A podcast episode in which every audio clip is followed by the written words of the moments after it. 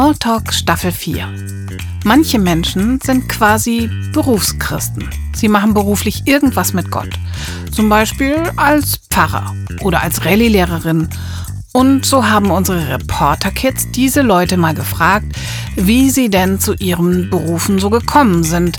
Ein Pfarrer, ein Vikar, ein Pastor, zwei Diakonissen, eine Rallye-Lehrerin und ein Rallye-Lehrer wurden von den Kids in die Mangel genommen. Eine Staffel voller Einblicke hinter die Kulissen und sogar unter die Talare. Witzige Pannen und Patzer und ernste Herausforderungen hier bei uns. Bei Smalltalk!